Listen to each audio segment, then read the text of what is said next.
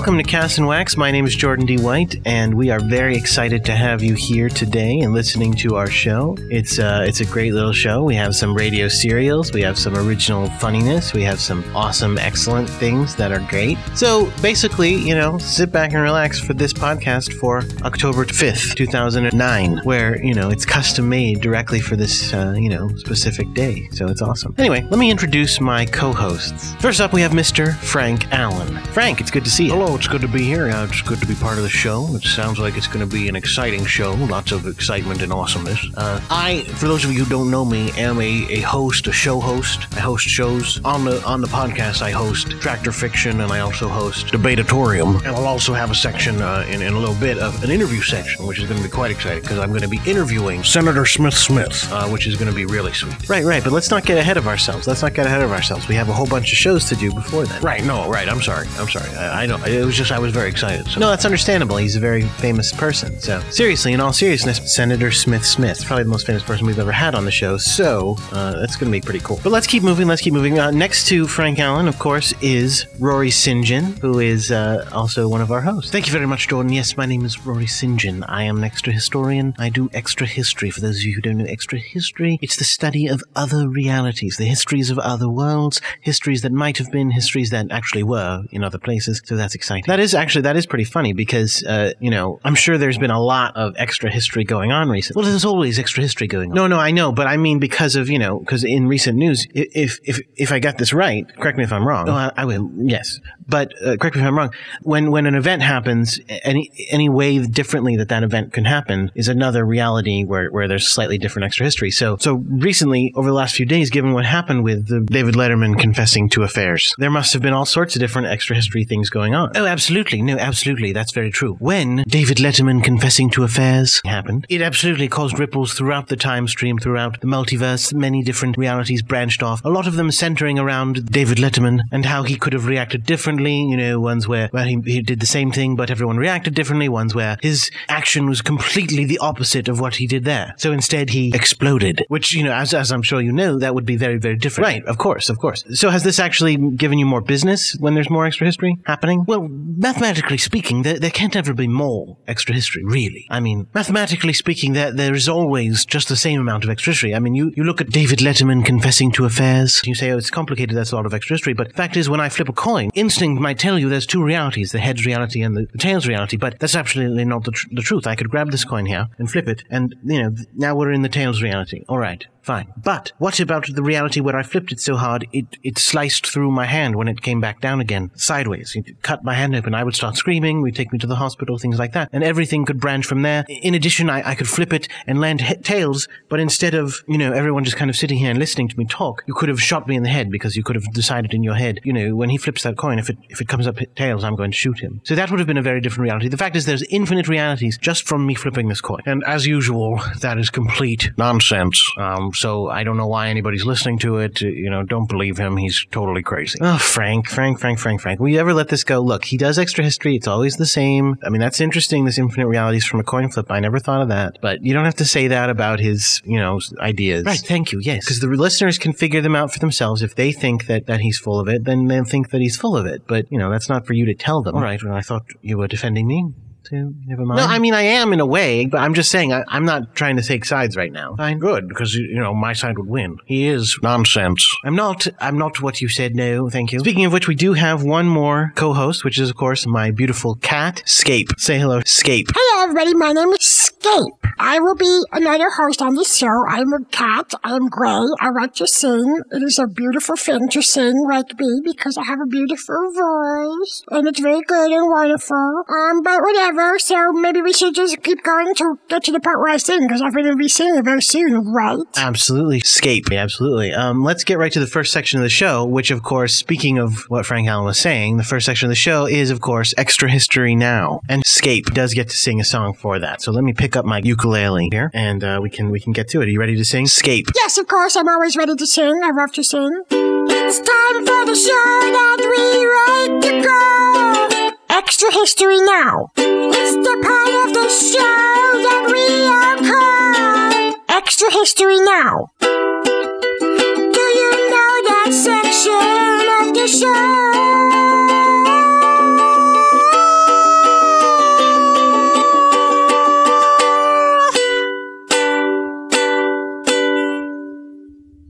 Thank you, everyone. Thank you. This is, of course, the show Extra History Now, which I do do every week, giving a free extra historical reading to someone with some sort of problem. So thankfully, I do believe, Jordan, if, if I am correct, someone did send in their problem this week. Yes, yes, we did. We got an email right here. Here you go. Uh, Frank, do you want to read it for us? Uh, sure. Yes. Thank you. Hello, everyone on Cast and Wax. My name is Jonathan, and I have a problem. For a long time now, I have been dating Cynthia. We met in high school. We went to college together, and now we are out in the world, making our way, trying to make a living, living at our home with our puppy. The fact is that I am very much in love with her, and wanted to let you know that last Saturday, after a beautiful evening out on the town in Manhattan with Cynthia, I did propose to her and ask her to be my wife. I hope it comes as no surprise that she said yes, and we've tentatively set a date in December for the, the wedding nuptials to occur. I just wanted to share this problem with you so that hopefully uh, it can touch your lives. Thank you very much, Jonathan Wilson. Well, Jonathan, that is a very, very terrible problem. So I can see why you'd want to send it in to us. Um, let me do an extra historical reading based on this problem for you. Uh, there is another universe, in fact, where after that night out in Manhattan, you got down on one knee, as I'm sure you did, took the diamond ring that you'd probably been saving up for months to buy for Cynthia out of your pocket, offered it up to her and said, Cynthia, my darling, will you marry me? Much like this world, Cynthia said yes. With tears in her eyes, she took the ring and slipped it onto her finger. And only then did the parasitic creature masquerading as a diamond sink its hideous fangs into her finger and begin draining her blood. The draining occurs, of course, very slowly. So, so by the time you went to bed that evening, I'm sure you didn't even notice the very subtle pinkening of the diamond as it slowly but surely took blood into itself from Cynthia. Unfortunately, over the night, when the host is less active, the parasite does go into overdrive and I'm sure by the morning, Cynthia's blood had been drained out of her body, and the diamond was in fact looking more like a huge ruby. The brilliant color, of course, being no condolence when it came to the fact that your fiancé at this point is dead. The police and coroners and things like that, of course, find it completely insane that there could be such a thing as a parasite disguised as a diamond ring, so they assume that you bought her a ruby, and then at some point drained her of all blood in some sort of sick, ritualistic, you know, pervert thing that you do. Unfortunately, they have no proof of this, so they have no choice but to let you go. But you've been stigmatized at that point, and the news coverage alone ruins your life. For the rest of your days, you're sad and lonely, and people snicker as you pass, going, Oh, there's that vampire guy. And other people say, What do you mean? And you say, Oh, he, he likes to drink blood, things like that. You know, and it's a very unfortunate situation. So, let me again condone you for your terrible problem, and hope that, that my information about another world is in some way helpful. Thank you very much.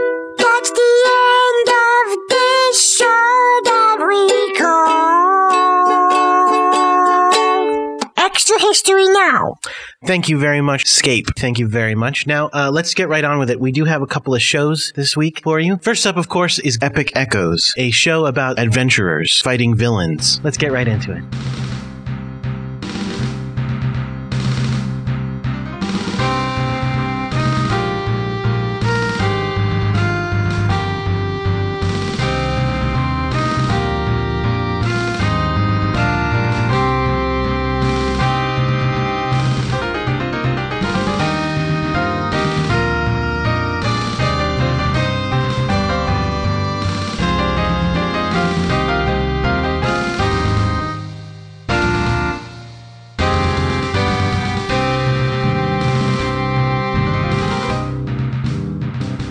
Echoes, the Backwards series, Season 4, Episode 3, In Love and Hate, by Lynn Nelson. As the sky around the flashpoint became slowly brighter, there was something distinctive about the atmosphere inside the building. For this group of evil fighting, ass kicking, emotion suppressing young heroes, love was most definitely and overtly in the air. In one room, the young Jimmy Kovacs was tossing and turning as nightmares of his, uh, conquest of the Empress of Alter Earth ran through his waking mind. Meanwhile, not too far down the hall, Dralis lay with only her thin sheets replacing her usual nightwear.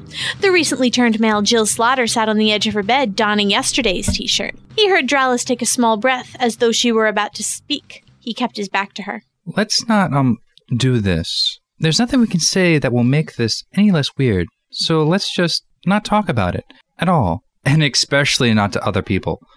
You know what's the weirdest? I liked it. Yeah, me too. You know what's in the top three? Having a, I mean, well, having man parts? Yeah. Well, you uh, seem to adapt pretty quickly. Okay, uh, moving on. Dralis? Yeah? This is possibly a really awkward question, but it's not like there's anyone else I can ask. Anything, Joe? Am I still. Well, what I mean is, does this count as my first? Oh, jeez. That's a tough one. I mean, technically, I guess you did have your first, but you're clearly not feeling yourself lately, so you're the only one who can really decide that. I guess you're right. It's funny. We fight all kinds of monsters and villains from every galaxy, dimension, and time zone, and this turns out to be the most confusing thing I think I've ever gone through. I'm sorry I couldn't be of any assistance. Well, I wouldn't say that. Oh, Jill, you're terrible.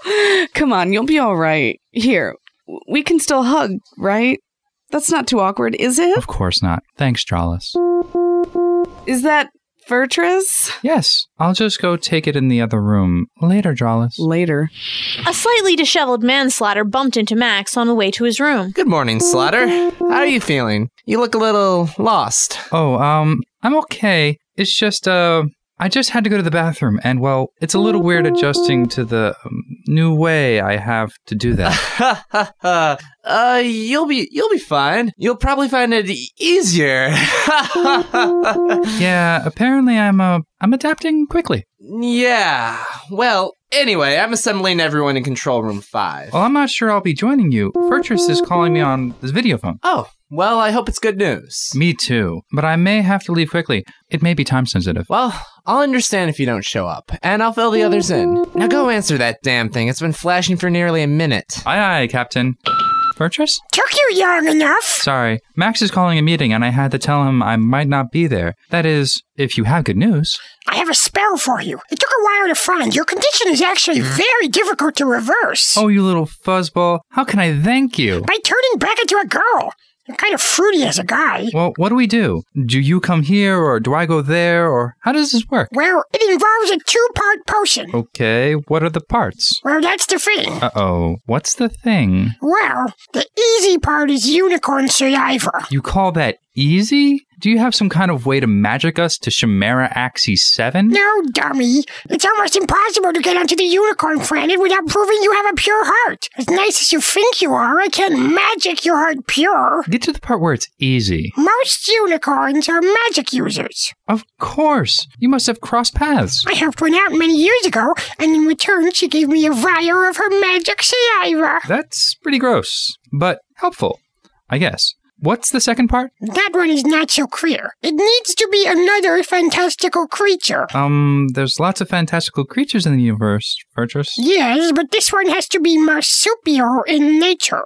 Oh, okay. I think I can handle that one. But we're going to have to travel. I'm going to make a call, get some cool clothes on, and come meet me in 10 minutes. With Fortress and Slaughter off to potentially change Jill's life for the second time in a few days, Max had successfully assembled a dumbfounded flashpack in Control Room 5. Dumbfounded because the message on one of their main monitors had a threatening air to it, but virtually no threatening content. Attention doomed flashpack. Assemble in control room 5. Bwaha ha ha ha.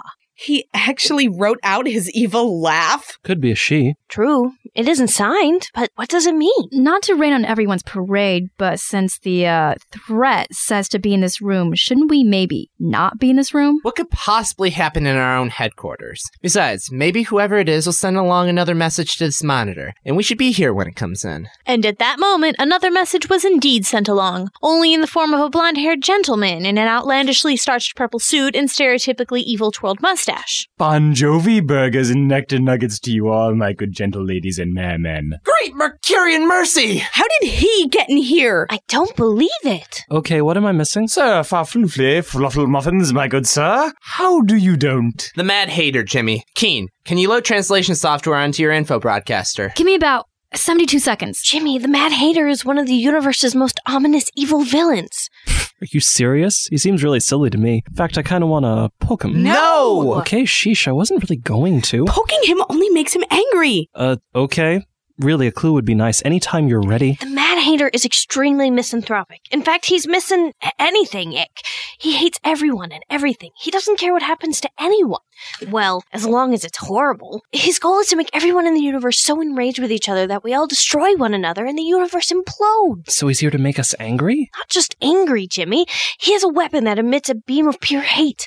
Anyone struck by it becomes filled with years full of extreme hatred for everyone and everything. Okay, seems pretty straightforward, except one question. Make it quick. Why does he sound so nice? The Mad Hater is mad, as in angry, but he's also mad as in bug freaking nuts crazy. He even speaks mad, which is why Keen is going to load translation software to translate from mad to English. Done. Okay, Mr. Mad Hater, what is it that you want from the flash pack? Why snurfing, cajorgling, fark, fark, Everton? Well, you complete waste of space. I intend to destroy the goodness of Earth by pitting you against each other.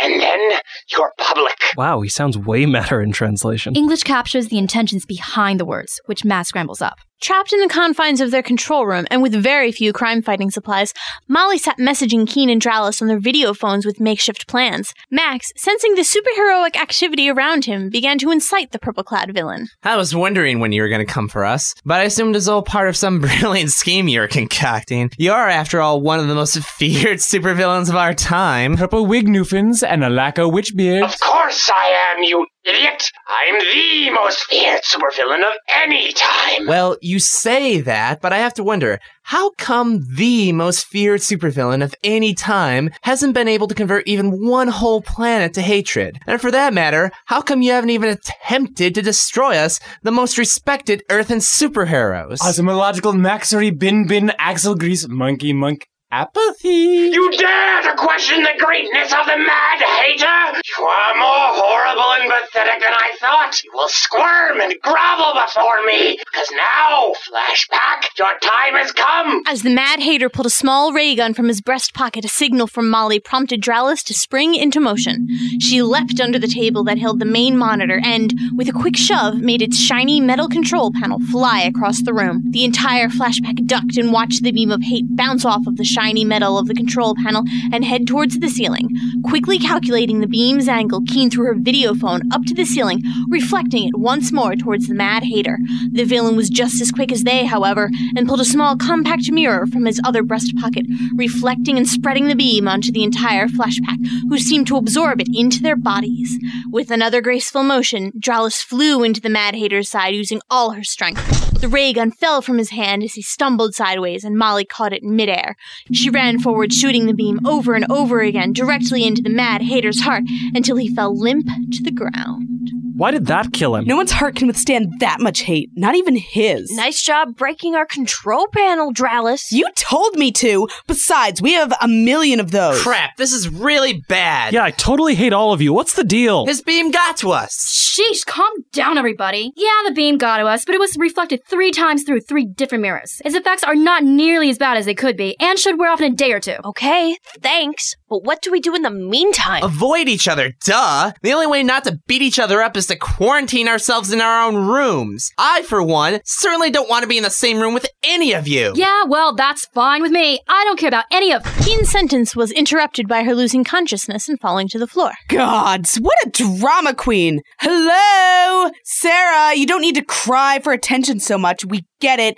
You're smart and everything. Stop being so insensitive, Dralis. She just fainted. You women are all so complicated with your calf muscles and your tatas and your. Okay, enough. Jimmy, stop freaking out. Molly, put Keen to bed. Dralis, just, just shut up. And everyone, go to your room. Fine. Fine. Fine. Fine.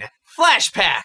Flashback. The flashpack's day was cut short by the slamming of respective doors. Will the effects of the Mad Hater's beam wear off? Will manslaughter and Fortress find a cure for Slaughter's madness? What caused Keen to pass out? Tune in for the next thrilling episode of Epic Echoes from Australia with Love. In that episode of Epic Echoes, Guinevere Eckert was the narrator, Nicholas Roach was Max Thornfield, Angela Timon was Dralis Thornfield, Devon White was Molly Singh, Tongwen Wong was Sarah Keane, Daniel Schwartz was Jimmy Kovacs, Scape White was Fertris Fuzzbottom, Rob Glass was the Mad Hater, and Andrew Teller was Manslaughter. The theme song was by Michael Temporary Card Makowski. Thank you very much, Rory. Thank you very much for that. I hope everybody enjoyed Epic Echoes. It's a fun show. I love it. But of course, up next, we do have Rory St. John's next segment of the show, which is This Day in History and Where Are They Now in History. Right, Rory? What kind of stuff you going to tell us today? Well, it's funny that you should ask. Of course, today, October 5th, is a very interesting day in history. Let's listen.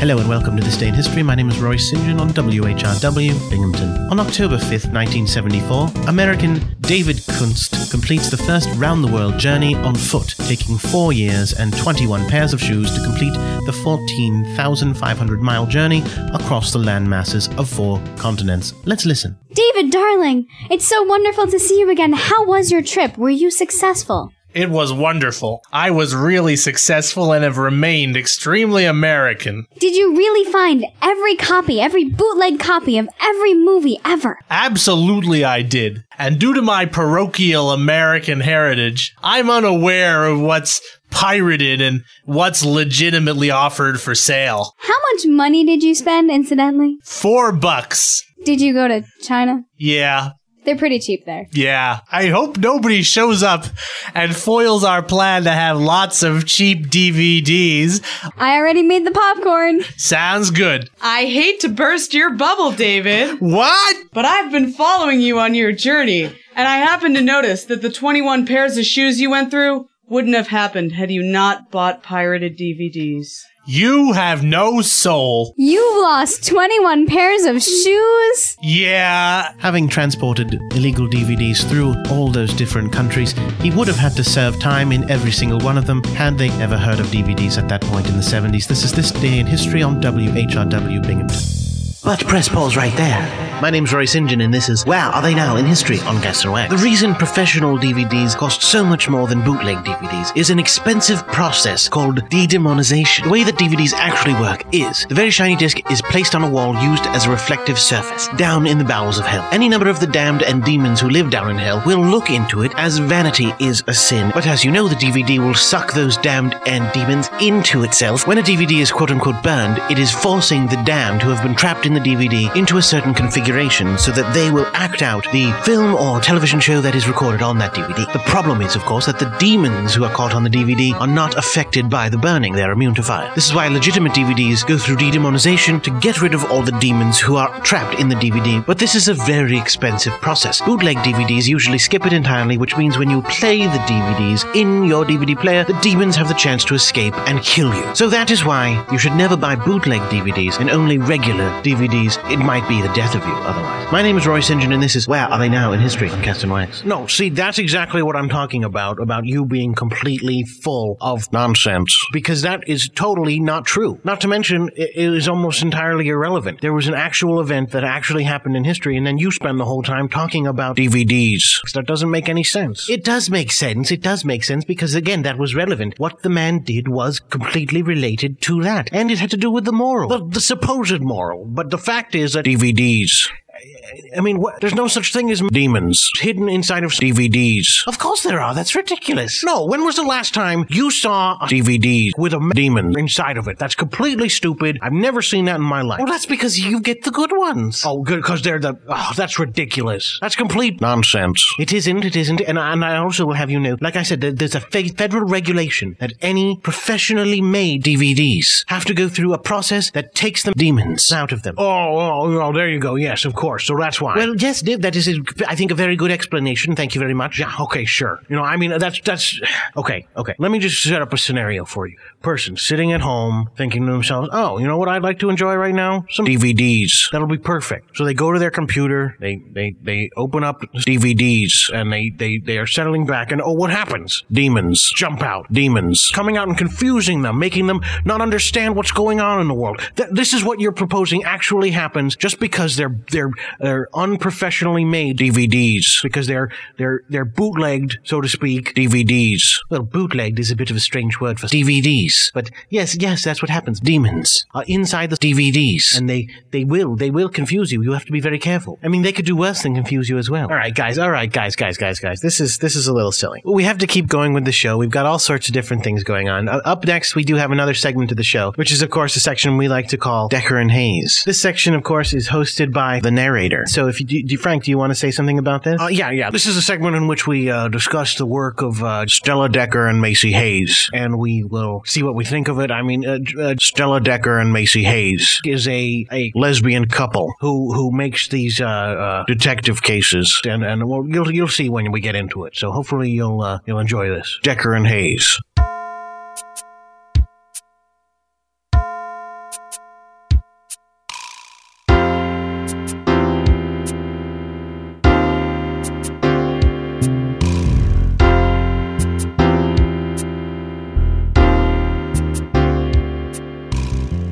Decker and Hayes, Season 3, Episode 6 Less Than Kind, by Jordan D. White. Sometimes you wind up searching for the things you want least to find. Tasha! Tasha, stop! Wait! Macy Hayes found herself running as fast as her skirt allowed after Tasha, her lover's ex with whom Macy had never seen eye to eye. Tasha had been running a whoring operation that Stella Decker, Macy's partner in the Decker and Hayes Detective Agency, had been left in a friend's will. Macy didn't like Tasha, and she liked Stella running a crime syndicate even less. Nevertheless, when Father Bly told the girls that Tasha just might be the mayor's daughter, the mayor who had hired them to investigate the existence of said daughter, Macy had to beat feet after the fleeing Mademoiselle. Stella certainly couldn't, not in her wheelchair. I just need to talk to you. Stop! Get stuffed! Tasha knew the South Tip streets like the inside of her eyelids, and quickly gave Macy the slip. Fortunately, it wasn't hard to tell where she was headed. Poplar Street was only six blocks from Mama Wang's house. As Macy rounded the corner onto the block the brothel sat on, she saw the bulky form of Benny the bouncer filling the entryway. On seeing Macy approach, the bouncer firmed up his stance and made himself ready. Don't come any closer, bitch. I believe Stella had words with you about talking to me that way. Yeah, well, Stella's not here, and Miss Tasha says you don't get inside. No way, no how. Miss Tasha isn't here either, and you're certainly not going to stop me. Oh, really? Really? You're gonna go right through me? If you're smart, I won't have to. Yeah, then I guess I'm not so bright. No argument here. Macy's hand leapt toward the bouncer's ribs with panther speed, causing a loud crack as it broke under the blow. The bouncer let out a yelp and doubled over in pain. Macy interlaced her fingers and slammed her fists down on the back of the large man's head, knocking him out and to the ground. Sleep well, bright boy. Up the stairs the detective ran, taking the steps two in a stride, and burst into the main lobby. Smoke was clouding the air of the lobby, pouring from both the mama's office as well as the hallway of the working rooms. Tasha? Tasha! What are you doing? Where are you? Covering her mouth, Macy ran towards the heaviest source of the smoke. The thick, sooty air rampaged out of each of the bedrooms. Ducking down low and moving along the hall, Macy soon came to Tasha, lying unconscious on the floor, matches in a gas can by her side. What did you do, girl? Macy stuffed her hands under Tasha's arms and dragged her back down the hallway and down the stairs. She laid the girl down on the ground next to Benny and checked her for breath. She gripped the girl's nose, pressed her mouth to Tasha's, and blew into her lungs. She then pressed on Tasha's chest and repeated until the girl coughed back to life. What? What happened? You tell me. It looks an awful lot like you torched Mama's place. Why? I have no idea. My guess is you finally flipped your lid. No. Why did you save me? Jesus Christ. What, what happened? Stella just rounded the corner, spinning wheels as fast as her arms could carry her. Is that smoke? Is she all right? Barely, and if we want to keep her out of jail, we better get the hell out of here. She set fire to Mama's. I, I think. I think she wanted to die here. What happened to Benny? I did. Well, wake him up. We're gonna need him to carry Tasha if we're gonna get out of here before the fire department gets here. Hey. Hey, Lug. Wake up. Whoa. What's. What the hell's. Miss Tasha! What the hell'd you do to her, bitch? Save her life, no thanks to you.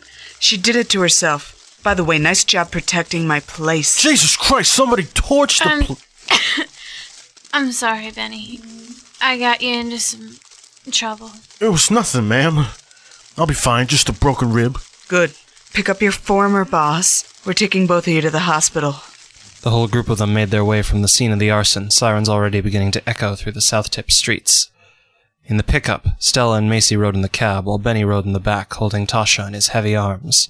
Typically, Stella would never allow someone she cared about to be caught dead at Cherry Street General Hospital, but it would be a long ride to St. Margaret's for those riding in the rear.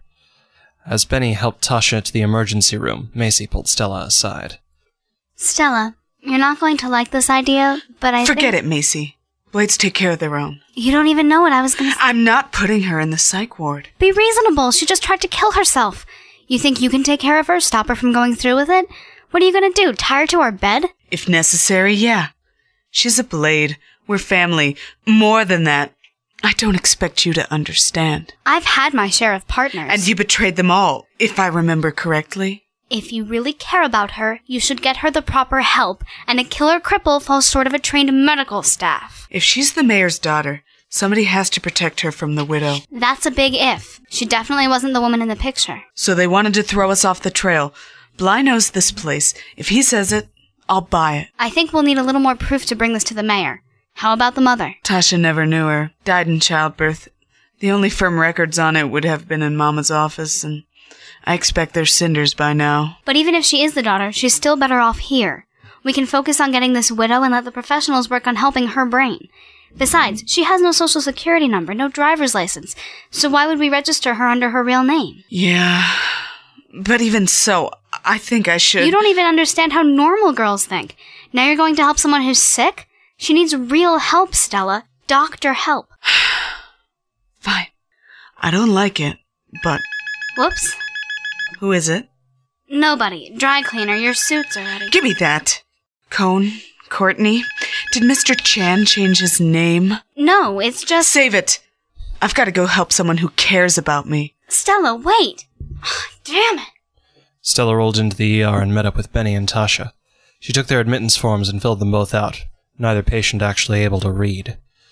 Macy rejoined the group but remained silent. The doc checked Tasha out for smoke inhalation, and then Stella took him aside to discuss Tasha's other problems. A few more forms, a slightly altered version of Tasha's backstory, and an expert evaluation later. Tasha was relocated to the psych floor. She wasn't thrilled. She had to be tranquilized after she gave the first orderly a black eye. Eventually, Stella was allowed into her new room to see her. Macy waited down in the ER. Tasha looked out of it, and her arms and legs had been strapped to the bed. What the hell do you want? Tasha, don't make this any harder than it's gotta be.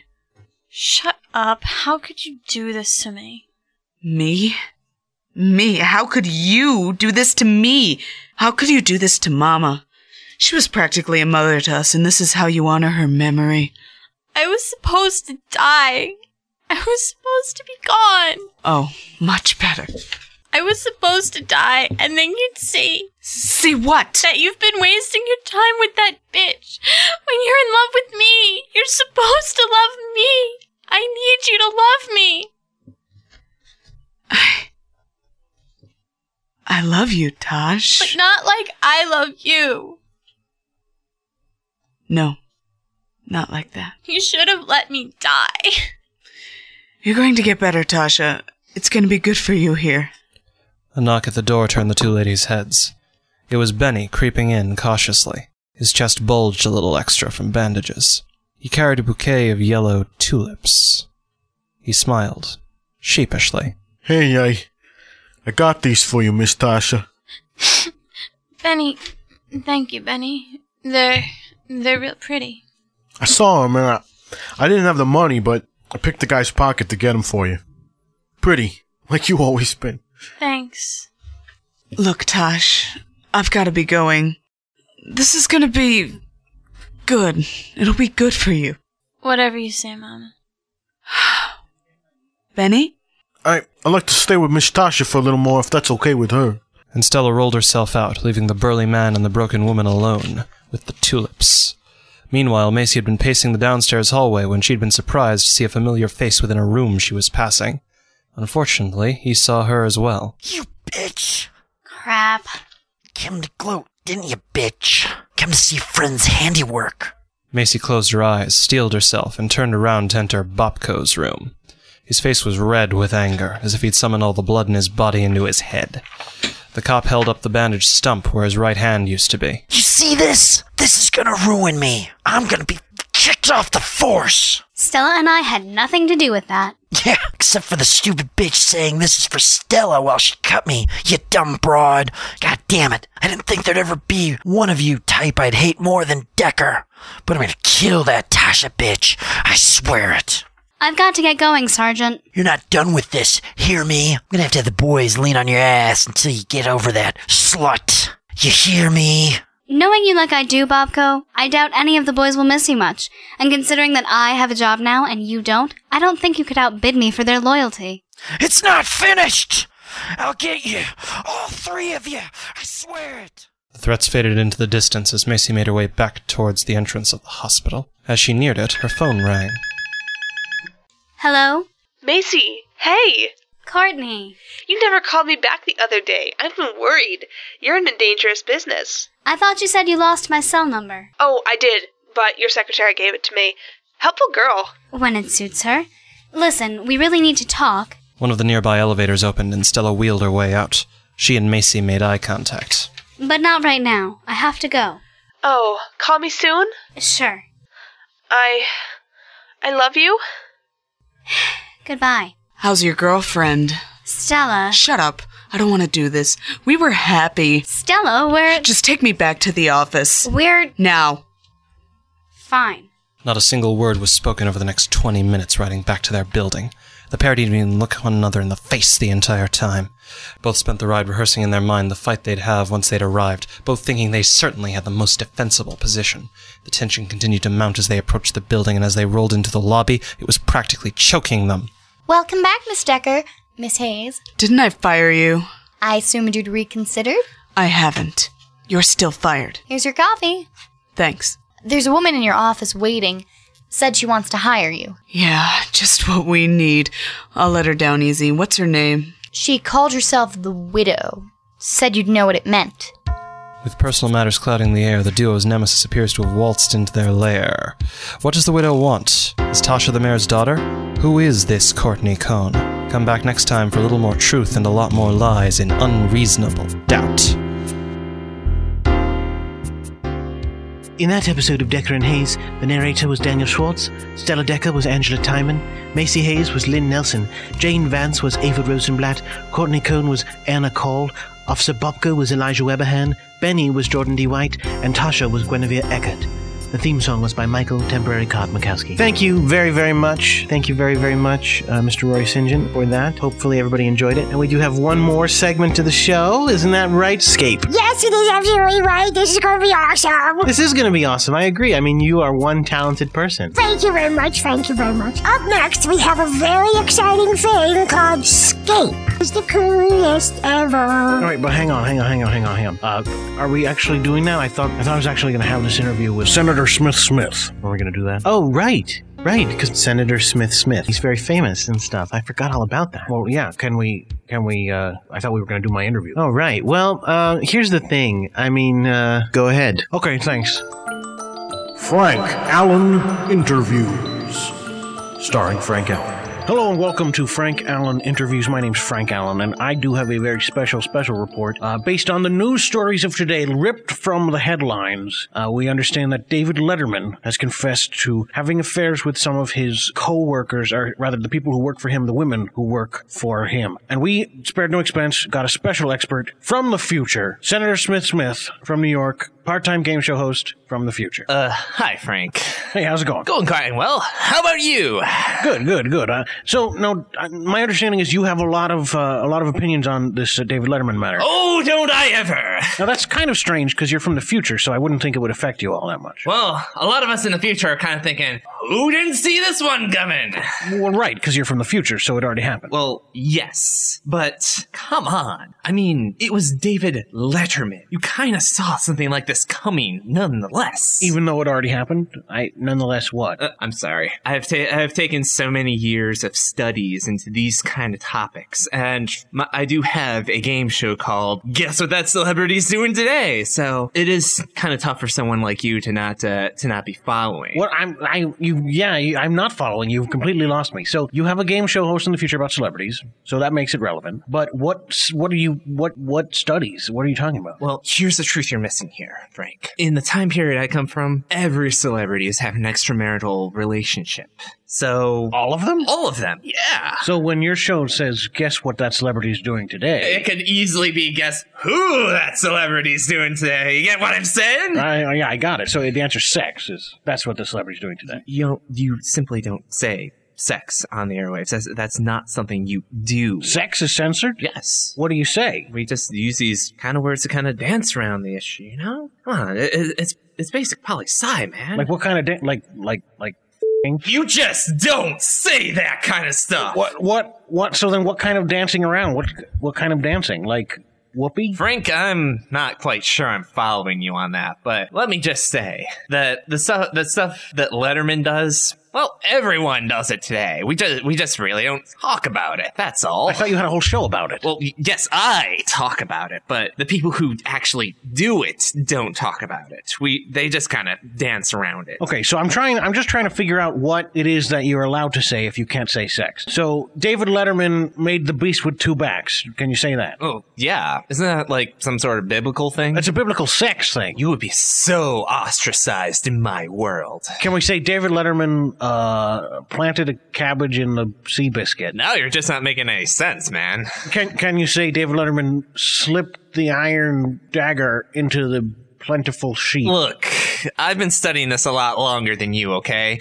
The correct terminology to use is riding the train through the tunnel, or the horizontal boogie, or, I don't know, making that shot into the 18th hole, even. Are there 17 other holes? In the future, there is. Okay, so so well we've dealt with the the airwaves of the future then, so that's what we can say. So w- with all this 18th hole shenanigans, um, is there any political ramifications? I mean, you again, you'd know the answer because you're from the future. And I am a senator. From the future. Yes. I'm sorry, what was the question again? Ramifications, non-airwave based, of the whoopee. I mean the mambo. Isn't that a candy of some sort? That's a okay. Uh, 18th hole. The train. The train in the hole. We're playing golf on the train now? I, I, I don't understand. David Letterman had sex, and I want to know what becomes of it in the future. Usually babies. No, I I know that babies come from. He already had the sex, and there's no babies. I mean, he has babies, but they're not from the sex that we're talking about. The woman. St- oh, okay. David Letterman had sex with women who worked for him. Do, do you even know what I'm talking about? You presentees make no sense at all. That, that's what we call you, by the way. Uh, do, do you remember that? Uh, we, we refer to you guys as the presentees. But we're in your past. We should be pasties. You should be presentees. Everyone should be presenties, really. We, we signed into law after my last appearance. You guys are now officially the uh, presenties. but then what? Don't you live in the present? I live for the future. But you live in the present. Irrelevant. Eh, Well, it seems relevant. But, okay, as a celebrity watcher, right? Yes. And a senator. Yes. You know about David Letterman. Yes, and I know what he did was wow, that's a great way to get yourself kicked out of office in my time. Well, he doesn't have an office. He has like a studio. Hmm.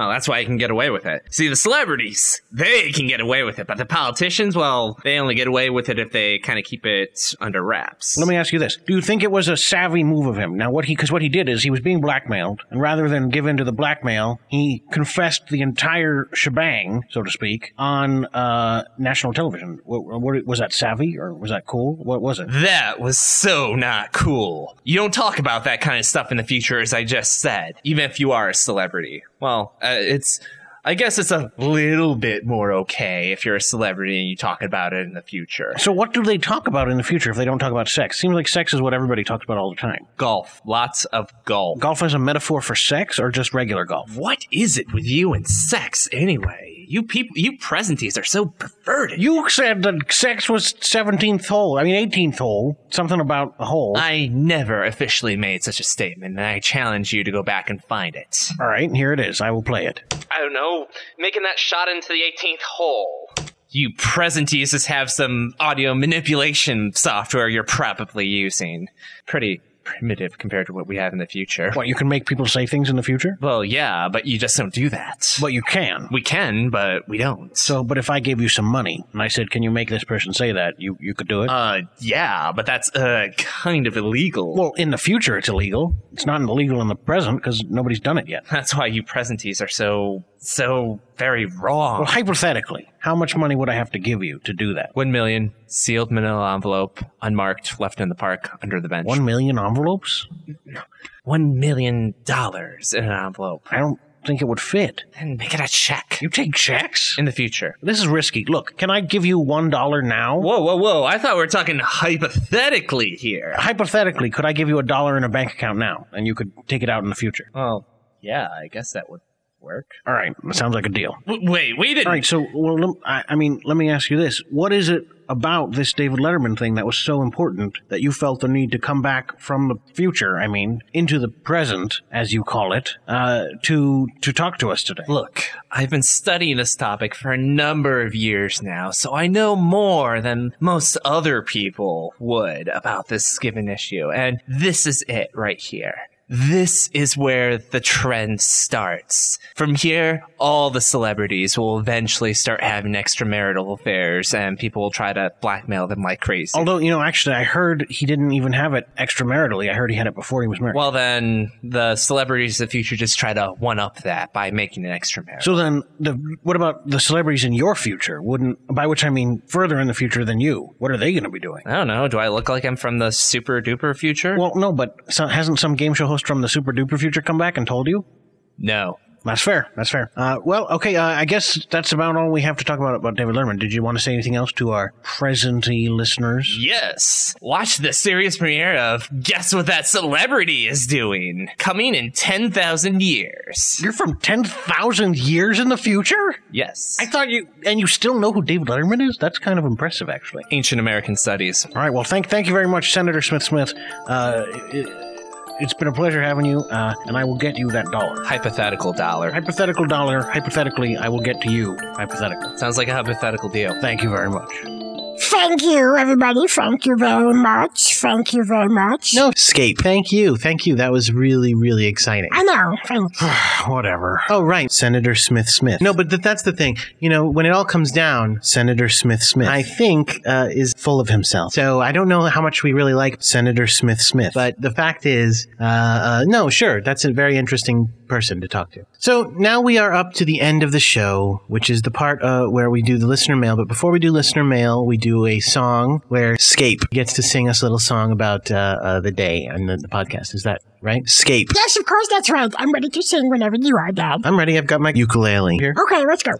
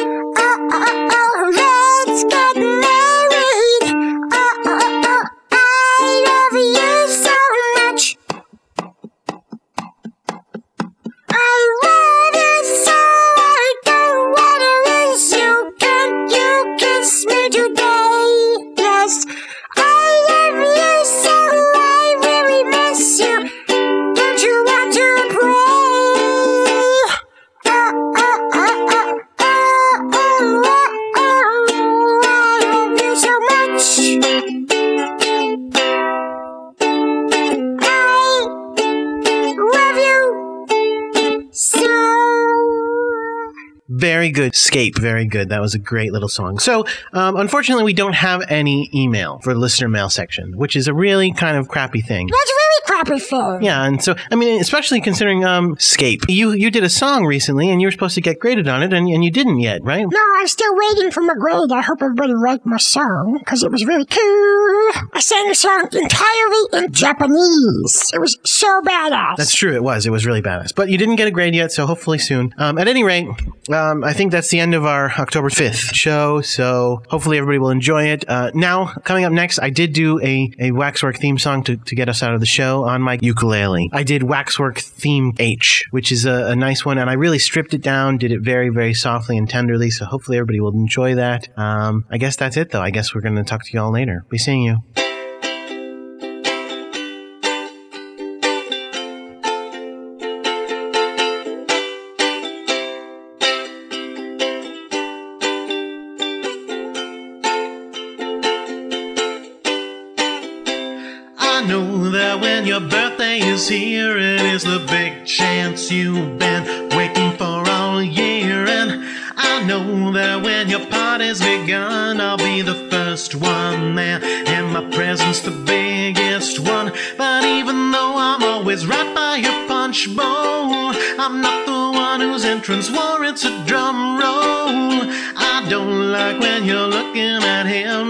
This big, fat, stupid looking ear to ear man.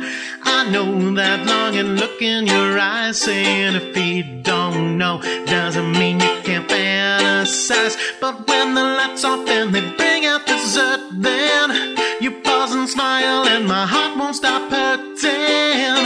Happy birthday, come on, blow out the candles. You're taking too long to decide who candles. Before the wax drips down and ruins the cake. Because nobody likes eating those wax drips. Go on and do it, we all know what your wish is.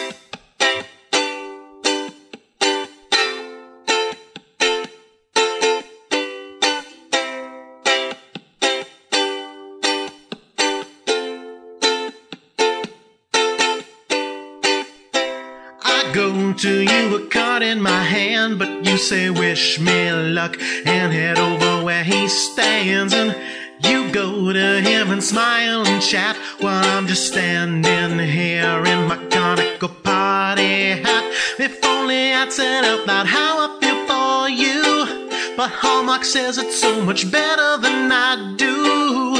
I know you want us just to be friends, but how could you ask him to help clean when this all lands? And I can't believe you forgot so soon who put your streamers up and who helped throw up your balloons, who brought the chips and dipping soda and brownies.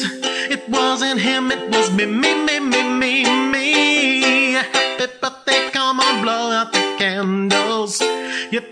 Too long to who would wish to make. Happy birthday, come on, blow out the candles. Before the wax drips down and ruins the cake. Because nobody likes eating those wax drips. Go on and do it, we all know what your wish is.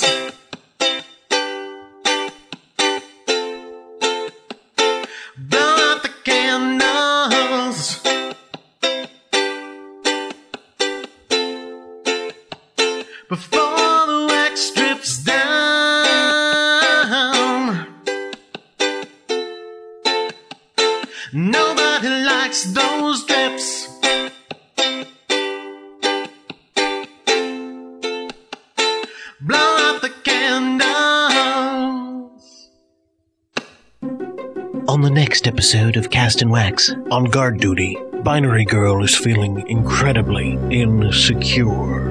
You, you think I add something to the team? Of course. Well, what? Well, you have Moxie, and you seem to make Peaseblossom very happy. And on tractor fiction.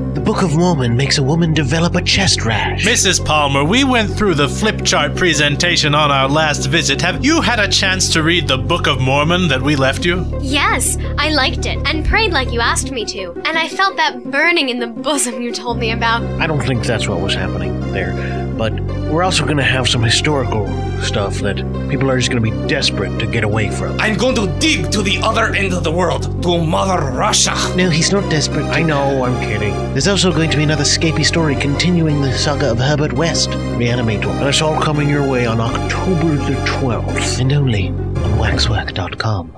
But that chest rash thing was kind of funny. Thank you, thank you.